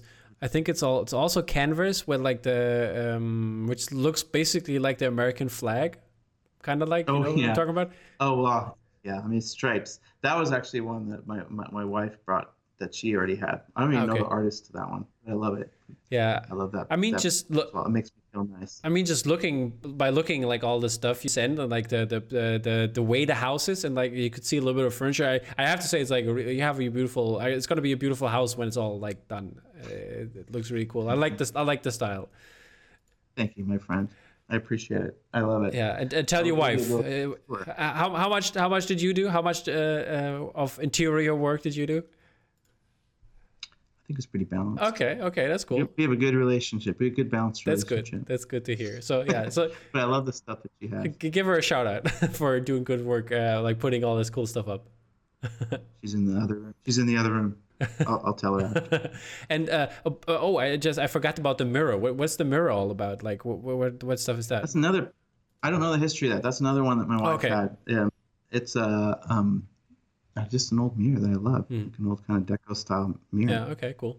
It, it's like anytime you kind of look at look in it to kind of uh, do your hair Yeah. or get some out of your teeth, you, you automatically have this wonderful design Huh. under you, like you're your own movie poster. Oh, that- that's right. It seems like like they're kind of reminiscent of kind of some shapes that Greg Ruth or Matt Taylor would use. Yeah. you know, yeah. like, yeah. You're like, right. like feel like they'd be down with those shapes. Hmm. You know, Perfect. And, can't wait to show them. That. and and you can see uh, the guitars in the background. Are you playing or your wife? Uh oh yeah, I used to play in bands a lot Okay. when I was in San Francisco. What- what kind of music? Or one band. Um, I used to. Uh, oh, There she is. my wife is wondering. Yeah, I'll, I'll tell her that she did had great taste in artwork. uh, anyways, um, yeah, so I had a band. Um, we were. It was in the um, early 2000s, late Mhm. 90s. It was kind of like kind of soundscapey, I would say. Okay. Kind of, we were really inspired by like uh, Tortoise and Sea and Cake and Mhm. um, you know. Did, did you do uh, did you record an album and did, did you do the, the, the cover? No, you know what? Well, we were all artists, so we Okay. um, we ha- we did one album that we I think we only did hundred copies of or whatever. It was like a vinyl, Yeah. a red vinyl, and my friend uh, Paul did the cover for it. He he did screen. He used to do a lot of screen Hmm. printing, so he did the screen print of uh, our dog, Steve. hmm Okay. It's basically what was what was the band called? It's called Sounds of the Barbary Coast. Sounds of the Barbary Coast. Okay. I could have im- And then we got yeah. I, I could have imagined it would be it would have been artist uh, uh artist doing art or artist being artist or something like that. that's kind of what the Sounds of the Barbary Coast is all about. Okay. Cool. Cool. Cool. and then but and then we did a uh, we did a show with uh, this band Lightning Bolt came to town um, as our first time seeing Lightning Bolt and they're insane the two two person band that was like incre- incredibly noisy and wonderful and huge sound and then I, I felt like the noise kind of the noise scene kind of started erupting in San Francisco, and we became noisy, and we changed our name to Nom, and we became very, uh, very noisy and hard to listen to. okay. And then, and then, and then we became soulful, became soul band. um, and that was that was the life of it. And I haven't played for a while. But but, but did you do did you just play the guitar or did you uh, basically uh, did you do vocals or how, what was it? Uh, I I played guitar in Sun's Barbary Coast, and then when we turned into Nom, I uh, played the organ, which the I don't organ. play. Okay, how how did that turn out? noisy because really I wanted to play I wanted to play soul music on the, the organ, but then we Mm-hmm. became noisy, so we're just kind of making noise. And then we were all doing vocals at that time Yeah. and wearing our outfits. We had costumes that we wore. Okay. uh, but then um, but then uh, when we started getting soulful, I wanted to try to play uh, play organ, but I, I never it kind of fell apart at that time. Okay, I see. I see how it is.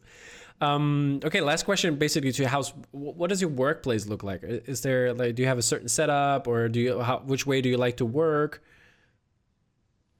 Um, well, I have my at my studio is where I usually do my work, and that's where I have my my Cintiq set up and my um, my table where I paint with the um, watercolors, and I have my big uh, flat file with all my art in it and everything, and I share it with a bunch of other artists um, that do a variety of different things. Some people do videos, some people like um, do movies and things like that. So some people just program kind of experiences. So it's a really inspiring place to be. I kind of miss it quite a lot. But being home, we my, my wife and I both work at this dining room table, Mm, okay. uh, which is like this this old you can't see it, but it's this Mm.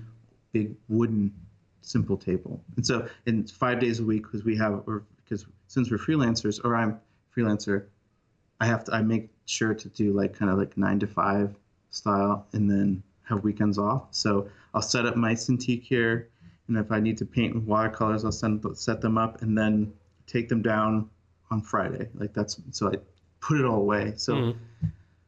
it would be nice to have. But we don't necessarily have an office office here, so um, during this time, um, it's just like a very like mobile kind of setup. You know, I Yeah, set yeah, it up on Monday and kind of do everything that I need to do all through the week, and it stays here. And then by Friday, I put it all away and don't think about it, sort of thing. But Yeah, this, Yeah. this that's basically what I what I use. So I, like I have like the arm and everything here, so I can basically push everything aside if I don't want it anymore, and like turn off the lights and put them down. So that's like, uh, but that's basically my studio here. My my three uh, screens and like all the lights and like the microphone and the camera setup. So it was like, yeah, I, I know the three feeling. screens.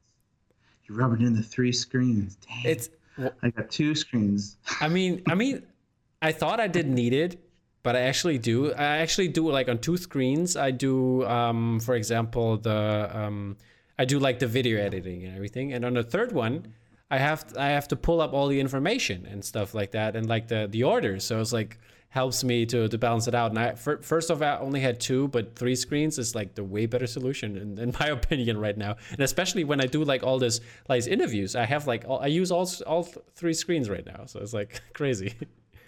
Maybe I need five screens. I might need five screens. What do you think of that? Maybe I'll it'll be slightly better setup. It's it's okay. There's there's no better. You have to work with it. I want an email screen. I want a picture screen. I want a music screen. I want my whatever I'm painting screen. yeah. Yeah.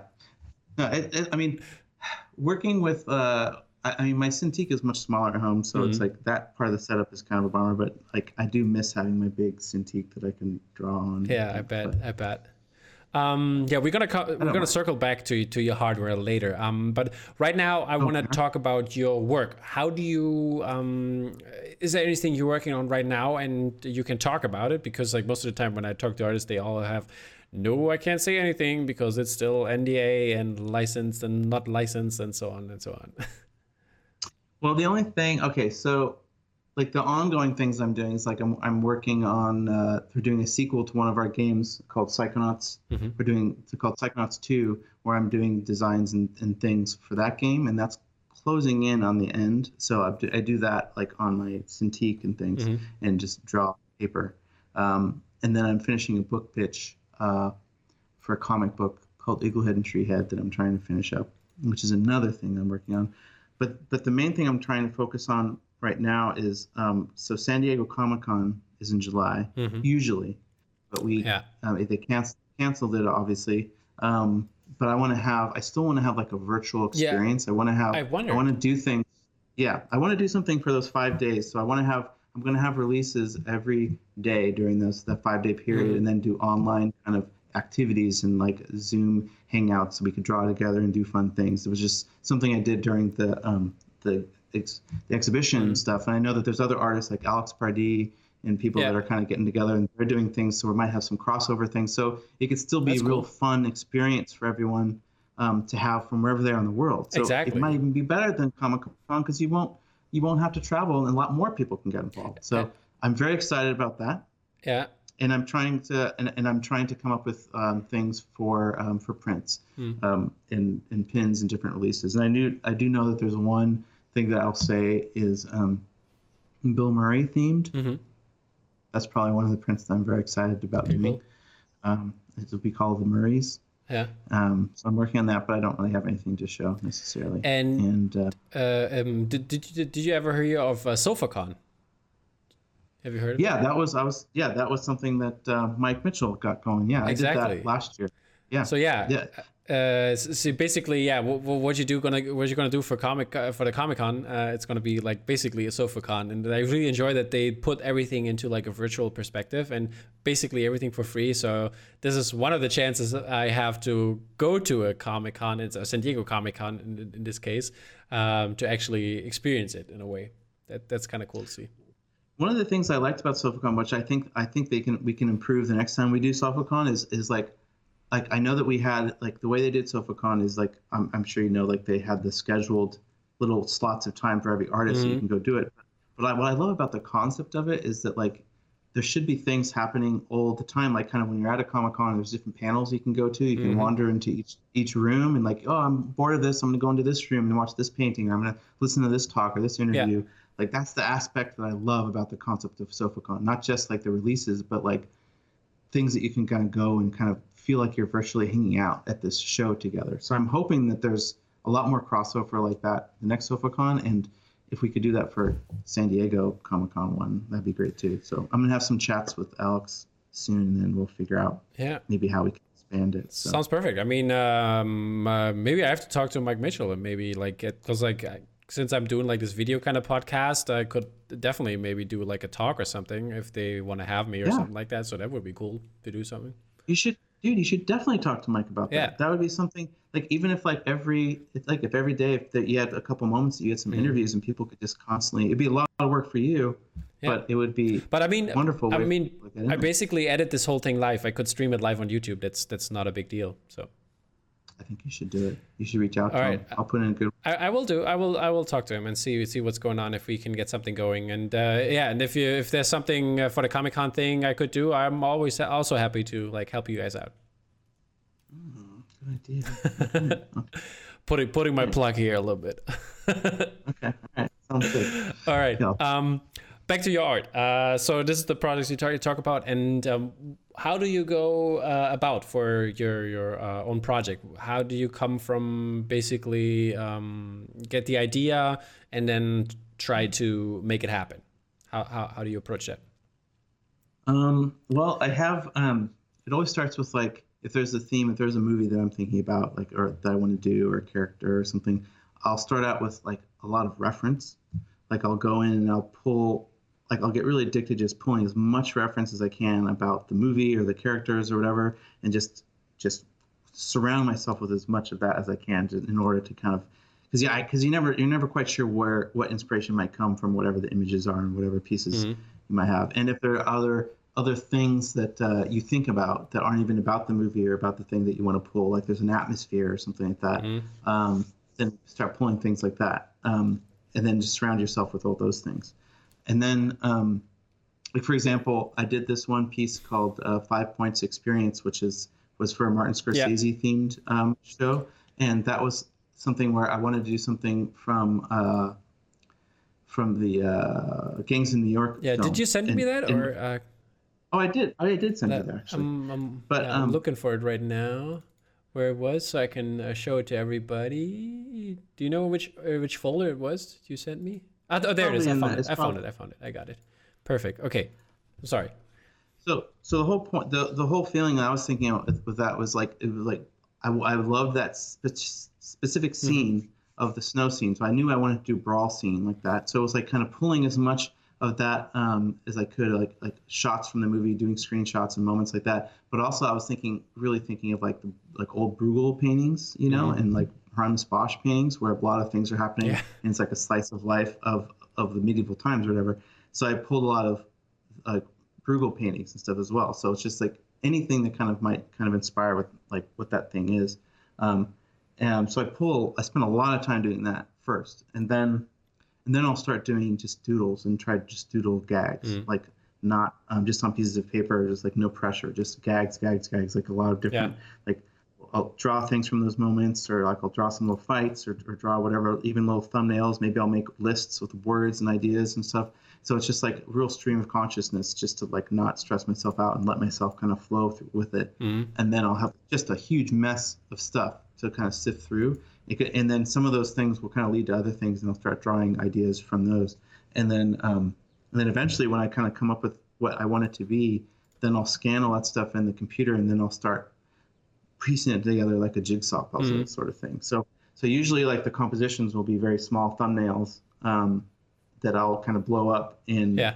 In Photoshop, and then I'll just kind of start plugging in the gags, plugging in all the characters. Okay. Um, piece it together like a puzzle in Photoshop, and then add what I can add or feel like adding and stuff, and then uh, and then once once that's feeling good, um, then I'll print it out and start painting and mm-hmm. stuff.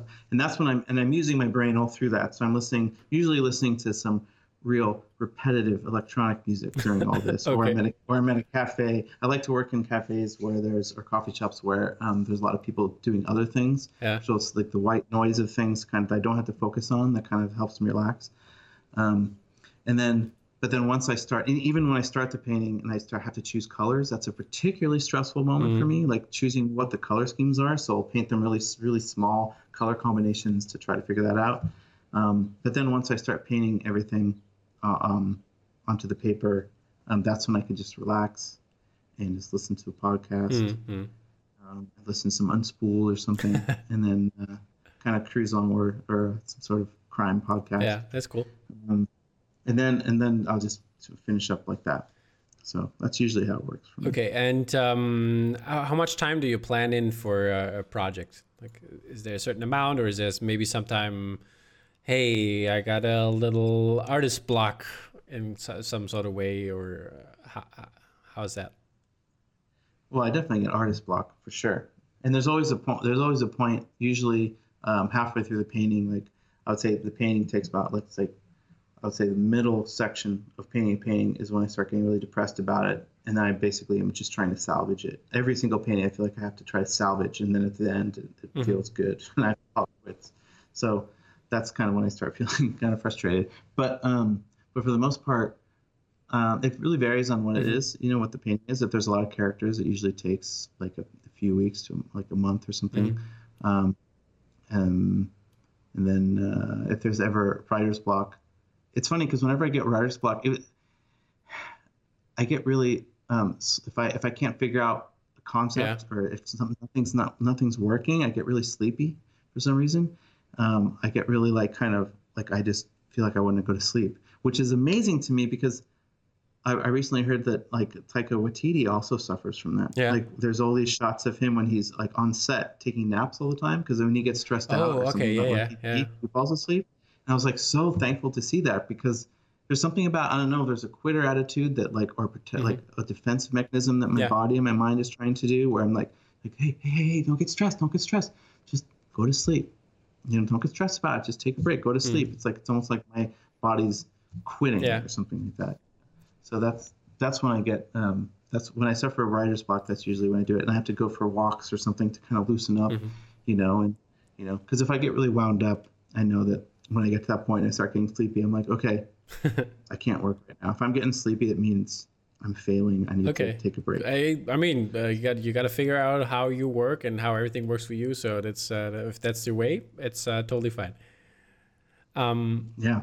Okay, and how how do you like your uh, all your artwork to come out? Is is there maybe do, is there a way like to screen print it more? Is, is that more a way for you, or like a Giclée or something like that? Well, Giclée is usually how I've been doing it um, thus far, mm-hmm. Uh, and that's usually it looks like actual watercolor painting, which I like a lot. Mm-hmm. But the Star Wars one was the first time I didn't think it was possible to do screen print, mm-hmm. um, and I, I was blown away by by it. So and and the fact that you can do so much larger and like so, I'm very excited to do who that. did this? Uh, who did the separations for it? God, I forget. I forget the names. I should have okay. written it down. That's what that's what I wondered because I actually talked uh, yesterday. I talked to Matt Griffin for the release episode, and he did a Dune piece. Like he did the hardcover book, um, which was licensed by the Herbert uh, estate and stuff like that. And uh, he did he did that and some uh, like like in the front some artwork and in the back some artwork. And uh, Bottleneck released it as a as a print, a cover, and he said, "Oh, nobody, no, no, nobody can do uh, the the separations for that, for like for the screen printing." And then basically, uh, he's from from is Ireland, I think Ireland. And um, then he, the, Matt Ferguson, he asked Matt Ferguson, and Matt Ferguson is like a separation ninja. He like he knows he knows the stuff. He just basically looked at it. He said, and then it's like, uh, "Oh yeah, okay, yeah, I can do that." That's easy. It's gonna take ten minutes or something or something like that. But like uh, like super fast. And uh, he he gave me a, a, a GIF to like look at it and um, see how the separations were done. It's like it's it's like magic. I don't I don't know. I, I wonder how how this works.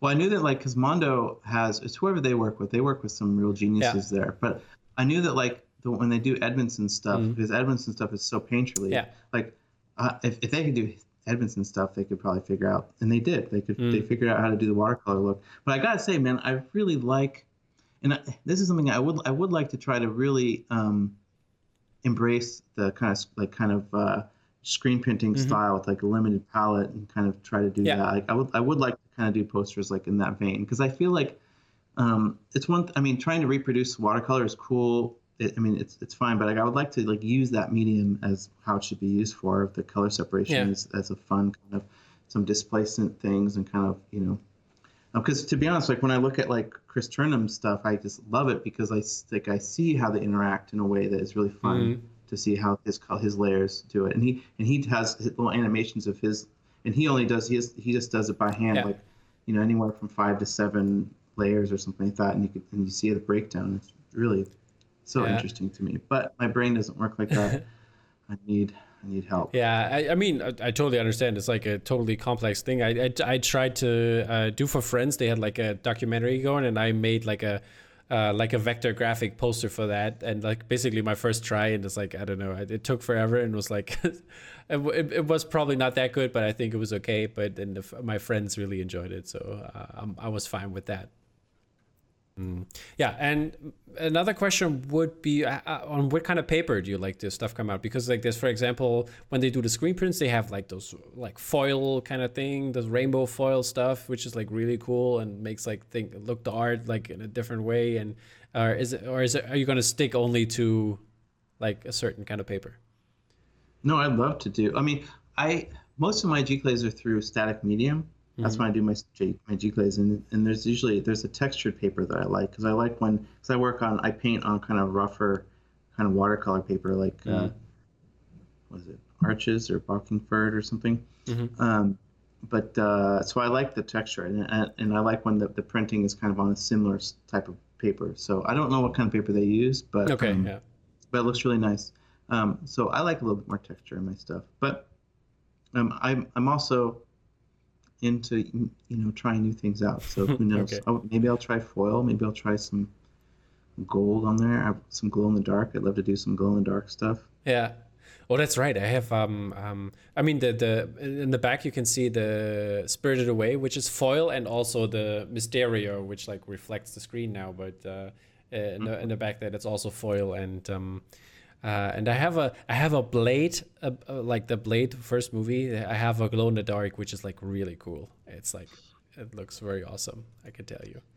Dude, the first the first toy that we put out with DKE, um, the first toy was a was a Ghostbuster Showdown. It was yeah. Bill Murray versus Slimer, mm-hmm. and they used a glow in the dark material oh, for Slimer. Nice. That's Dude. that's the way to go. I mean, come on, can't go wrong with that. Perfect. Can't go can't go wrong with it at all. Okay, um, for the future, is there any IP or any idea you want to work on? Some maybe some uh, older movie stuff, some newer movie stuff, music, sports. Um, oh man. Well, I think the only yeah, I don't. I, I guess the the the show that I was really excited about is Dark on Netflix. Oh, That- the I- I German show. dude, it's so good that show. It's gonna it's You gonna like continue uh, end of end of July.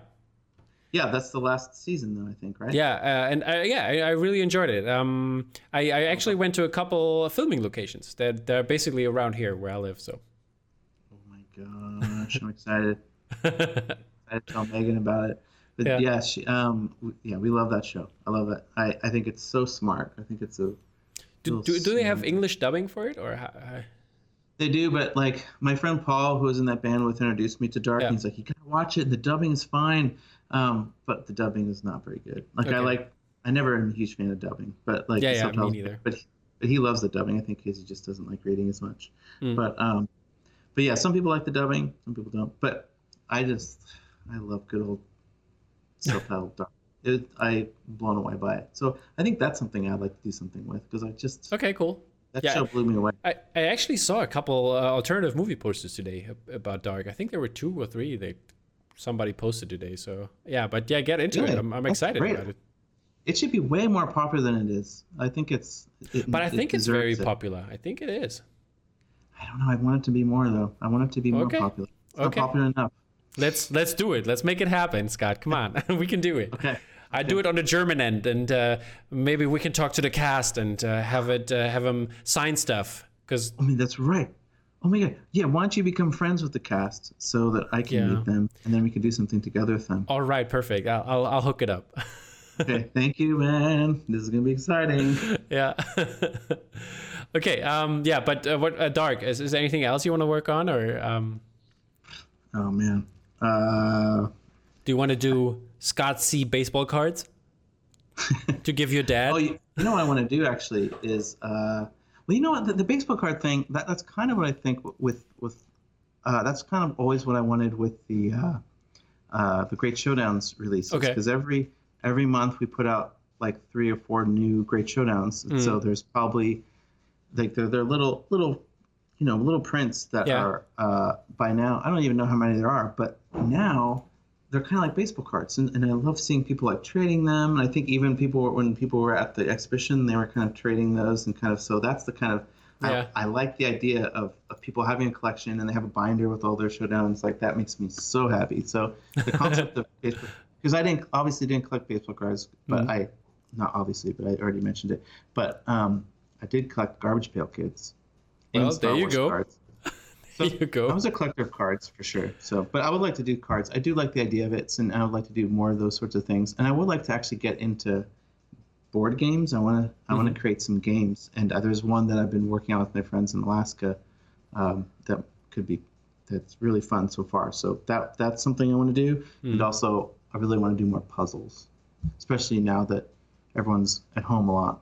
Yeah, yeah, yeah. But I, I mean, I've always loved puzzles. Where, Always where, loved where did this come from? I mean, there was there was they released so many puzzles. All like they had like the Star Star Wars puzzle. They had the Jurassic Park one. They had Mm-hmm. the Pawnee uh, uh, Englert one. It's like it's like crazy. I don't know where where does it come from.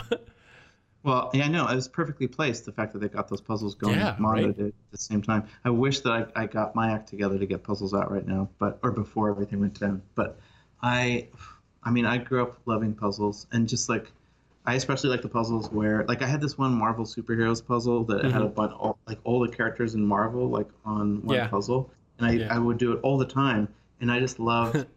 And I loved it because each puzzle piece had a different character on it, and I loved just thinking about those spots and thinking about where I'd want to hang out in that group and things. So that's like making some of my posters that like have a lot of characters in it. It's Yeah. just always been my dream to put a bunch of puzzles out like that. So yeah, I mean. I, I mean, you have a lot of like posters that include so many characters. I mean, for example, the Far Far uh, uh, Galaxy Away one.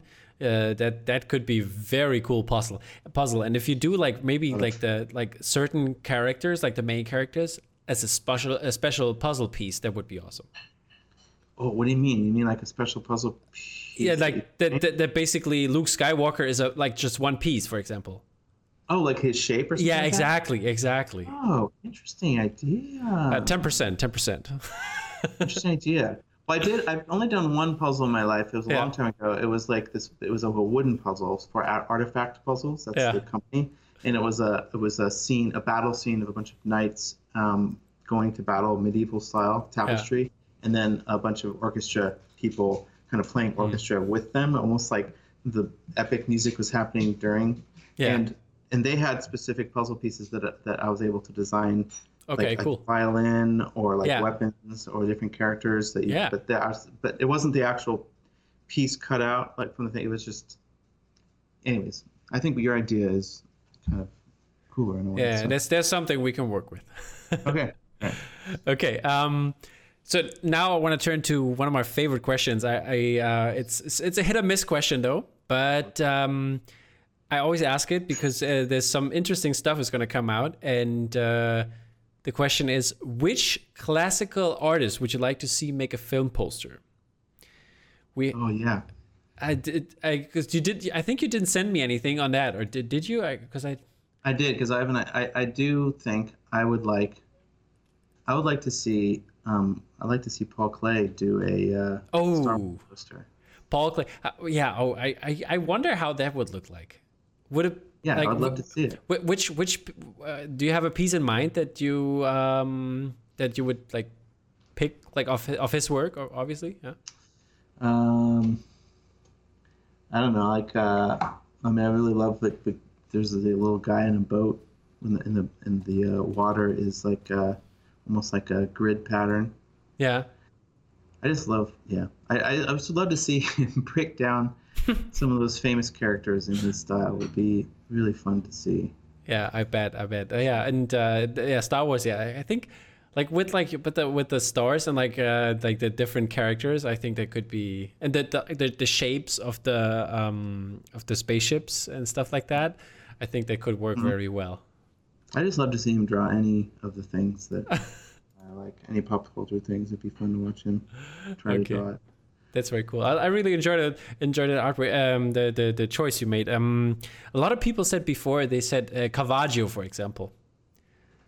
Caravaggio. Caravaggio doing like a um, uh, uh, what's it called? Uh, uh, MCU movie, like like the superhero types, because like the the way he structures his paintings is like very uh, super crazy uh, with the lighting and like this like very um, uh, very much like superhero type stuff he did like Okay, yeah, I mean, that's more appropriate. That that that matchup would be good. yeah, yeah. See, I would love to see Paul Klee do a Marvel poster. yep let's do it down with that. let's do it let's let's maybe like um what was his name But Be- Bertrachi Be- the the famous uh, the famous guy who like uh, who like basically could fake any painting and nobody could tell for a long time Oh yeah, there was a movie. Was there a documentary on that? Yeah, guy? yeah, yeah. there- There's a documentary, but I don't know where it was. But I, I saw it somewhere. It's a documentary on it, and um, yeah, maybe maybe he can do it in the style if he's still- alive. I, I'm not sure Let's reach out to that guy. exactly. okay. Um. Or, or there's another way. Did you hear about this um robot? Who- Or this AI, basically, this art AI, which like I th- it was in the Netherlands, I think they programmed uh, all like Rembrandt uh, paintings into into the, the AI, and the AI could basically uh, you could pick something, and the AI would make a, a new painting, which is not the same, but a new painting, but the style and everything would look perfectly like Rembrandt. It- you, you nobody could really tell. It's like very close. I'm So-. I'll look into that. Yeah, maybe we need to feed that AI and uh, have some older artists do like movie posters. That would that that would be cool to feed in a bunch of like uh, exactly. art by that artist, and then a bunch of like movie posters of that one Yeah. genre, and see what comes out. That Yeah. seems very possible. a Drew Drew Struzan Paul Klee connection. Put those two together. Yeah. sure. I'm into it. I'm into it. Alrighty. Um, okay. Um, almost last question. Okay. or or talking point, let's say. Um, do you have any tips for beginners out there? Is there any hardware that or uh, that that they should use? Is there any software that they should use? Any other utensils you really like? Or yeah, Well, I mean, I'm not as like uh, I'm probably not the person to ask as far as like um, digital supplies. You know, like I mean, because I still don't really know how to use Pro, Procreate or anything like that. Like I would love to learn how to use those things, um, but I still have much to learn on on that stuff. Uh, but uh, and I, I guess I mean whatever you whatever medium and styles is, I feel like it's not as important. You, you do what you love and stuff. But um, I think I would say. Um, keeping motivated, especially when you're not in school and you don't have assignments, uh, Yeah. is tough. Like that was the toughest thing for me. So like the whole idea of giving yourself goals and giving yourself like having a, a reason to create something, whether it's like having an Instagram account and like okay, I'm going to post once a day or um, a few times a week or something like that. Like having a goal like that, you know, for or, or for us it was creating comics for comic conventions, like. Um, like creating deadlines for yourself and giving yourself projects is, is difficult. And that's something that like um, that's an important thing to do. And um, and sometimes uh, doing it with a group of people like a community is, is easier where you can motivate each other. Mhm. so i feel like that's an important thing. But also i would say like people stress out about style so much like oh man how do i develop a style? Or when where's my style going to come out? But i definitely not worry about that as much. I would just do what's fun and look at what's inspiring to you and keep on taking in culture whatever it is that you kind of like to Mm. take in and, and just um, your style will develop on its own. And then one day you'll be like whoa this is a wonderful kind of new thing that i'm kind of doing you know? Because i think people just like stress about that too much and, Mhm. and lose kind of sight of just why they're doing it and how much fun it is. So i guess that's what i'd say. And um, how how uh, there any social media strategy you use or you? social media. Let's see. Well, I, I post on I post on Instagram, and I don't. I'm in Twitter. I don't just don't use it as much, but Instagram is the place where I find inspiration and I post most.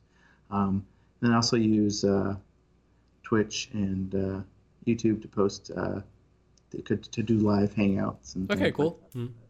I feel like those are which I which I'm still learning about because I've only done Twitch a little bit and I know it's mostly video game centered, Mhm. Uh, uh, but just any platform to encourage like kind of the community interaction and stuff is important. But I think Instagram is is pretty good right now. I used to use I mean Great Showdowns was built on uh, that website Great Showdowns Okay. that I post them is built on Tumblr. Mhm. Um, Tumblr is, isn't I don't spend as much time on Tumblr as I used to Yeah. unfortunately. Uh, is but- anybody spending time there anymore? I think it's I think it's gone. sad. It's too bad. It's too bad. But that's but that but anything that has a built-in community that things can kind of travel a lot. you know, And I think Instagram people can do that. And I've learned I've personally been exposed to so many artists on Instagram on the stories and things that people repost and so, and I like to repost artists that I love and that I I learn about. So Yeah. um, things can travel like wildfire on there. So and it happens on Twitter and stuff too, but I think Instagram is Yeah, yeah, It's yeah. a good spot to be. Okay. Um, we have also some uh, uh, some user asked some question. It was Richard Porter from the Facebook group. Um, Oh, first, okay. first thing is, uh, have you ever seen a film that you have done for the showdown, or like every film? Oh, have I seen every film Yeah. I've done a showdown for? Yeah. I'd like to say yes, but a few I skimmed okay. because I know okay. that there's a cultural relevance to them that I kind of skimmed. I've seen most of them, Okay. and it's I feel like that's something that's funny because people are like, man, when they look at the show, and it's like, yeah, you've seen so many movies, but I, Yeah. I really do think that if you think about if you listed every movie that you've seen in your lifetime, Mhm. it'd be an enormous list. It'd be thousands upon Yeah, yeah. thousands of movies. I Like, did- Everyone has seen thousands and thousands of movies. Yeah, I It's actually not that, it's not that crazy. I'm sorry. I actually did a couple of years back. I did like a there was like this thing that uh, that could uh, calculate how many time or how, how much time you spend in front of the TV. But it was just TV shows. So you could basically put in uh, like every TV show and how many seasons you have watched it, and they like calculated the minutes by it. And uh, I- at some point, I I think it was 10 years ago or so when I did it. And I was like, I stopped after I had like a year full of TV shows I watched. So it was like, Constant. Yeah. Oh my god. yeah, yeah. dude I, one of the things i love about about my dad is he has a uh, he has a binder that he keeps next to the tv he watches a lot of movies.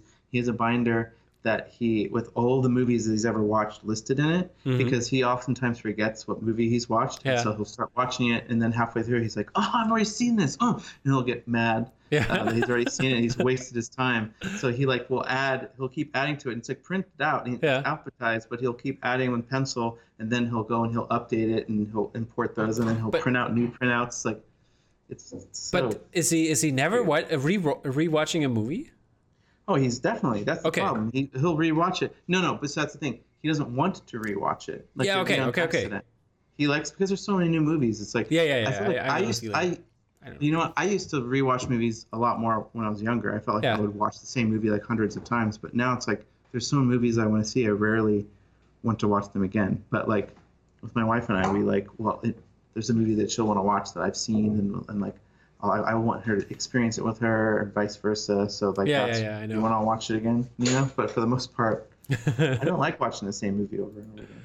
Okay, yeah. As you said, it's like super tough, like with all the new stuff coming out, and especially like I, since I do all the reviews, I, I there's no time to rewatch a movie at some at some point, or at least not the whole movie. I basically just skip to my favorite scenes and stuff when I, uh, when I just have the time to like rewatch something. But uh, like Corona, I basically watched everything that came out, and it's like I don't know, it's like it's like crazy. Yeah, you want to watch the things that make you happy. I'm reading this book right now called um, Wild and Crazy Guys by Nick uh, Semlyen. It's it's about all those Silent Live guys like uh, Steve Martin and Dan Aykroyd, Yeah. Eddie Murphy and stuff. I just finished the Ghostbusters chapter, and his and, and Dan Aykroyd's favorite part of the movie is all of the Rick Moranis scenes, and I think that's those are some of my favorite spots. And he just wants to just have all the Rick Moranis scenes like on a loop that you can just watch every day, Oh, okay. time, just to to take in like that's The, the sometimes that's all I need. the Rick Moranis cut.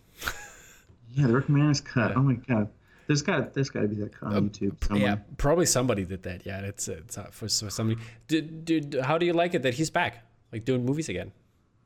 Um, I, is he? I didn't know that. He is back. He's uh, he had his wife was sick for a long time. I think she died or something like that. But Yeah. um, and yeah, and that's why he didn't do movies anymore for a long time. But now he's back for uh, Honey I Shrunk the Kids movie again. There's a new one coming. yeah, I did hear that. I did. Right. Wow, So, good yeah. for him. I love Okay. Um, yeah, and the, the another question he had was, uh, uh, are you going to do some uh, European exhibitions or Comic Cons in the future? I don't know if that's uh, the Comic Con one's based also on the European one, but uh, definitely exhibitions European.